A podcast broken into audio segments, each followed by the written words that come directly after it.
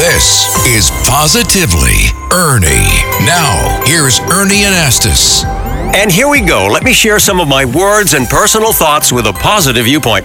I want to talk about building.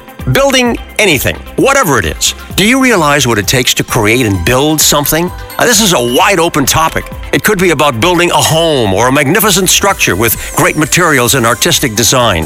It could also be about helping to develop a young child and building them up, guiding them to become a productive adult.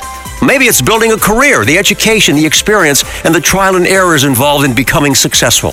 What about building a relationship? How long do you think that takes? People need to nurture, to understand one another, or it could be a group situation looking for common ground. You see, the building process always takes time. It cannot be rushed. It's the way things are. What do you think? Absolutely. I am a true test to that. I met my husband over 40 years ago, and we've been building a life together. But let's not forget how easy it is to destroy something that's been built. And it takes one individual, someone who wields power that can destroy relationships, a career, a beautiful structure of some sort.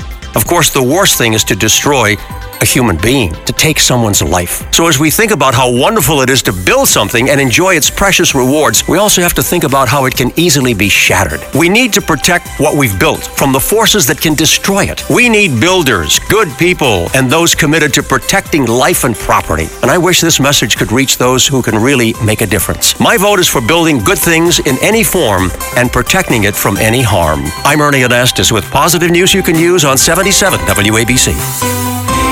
For more positivity, listen anytime. Download and subscribe to Positively Ernie the podcast. Go to WABCRadio.com and the 77 WABC app.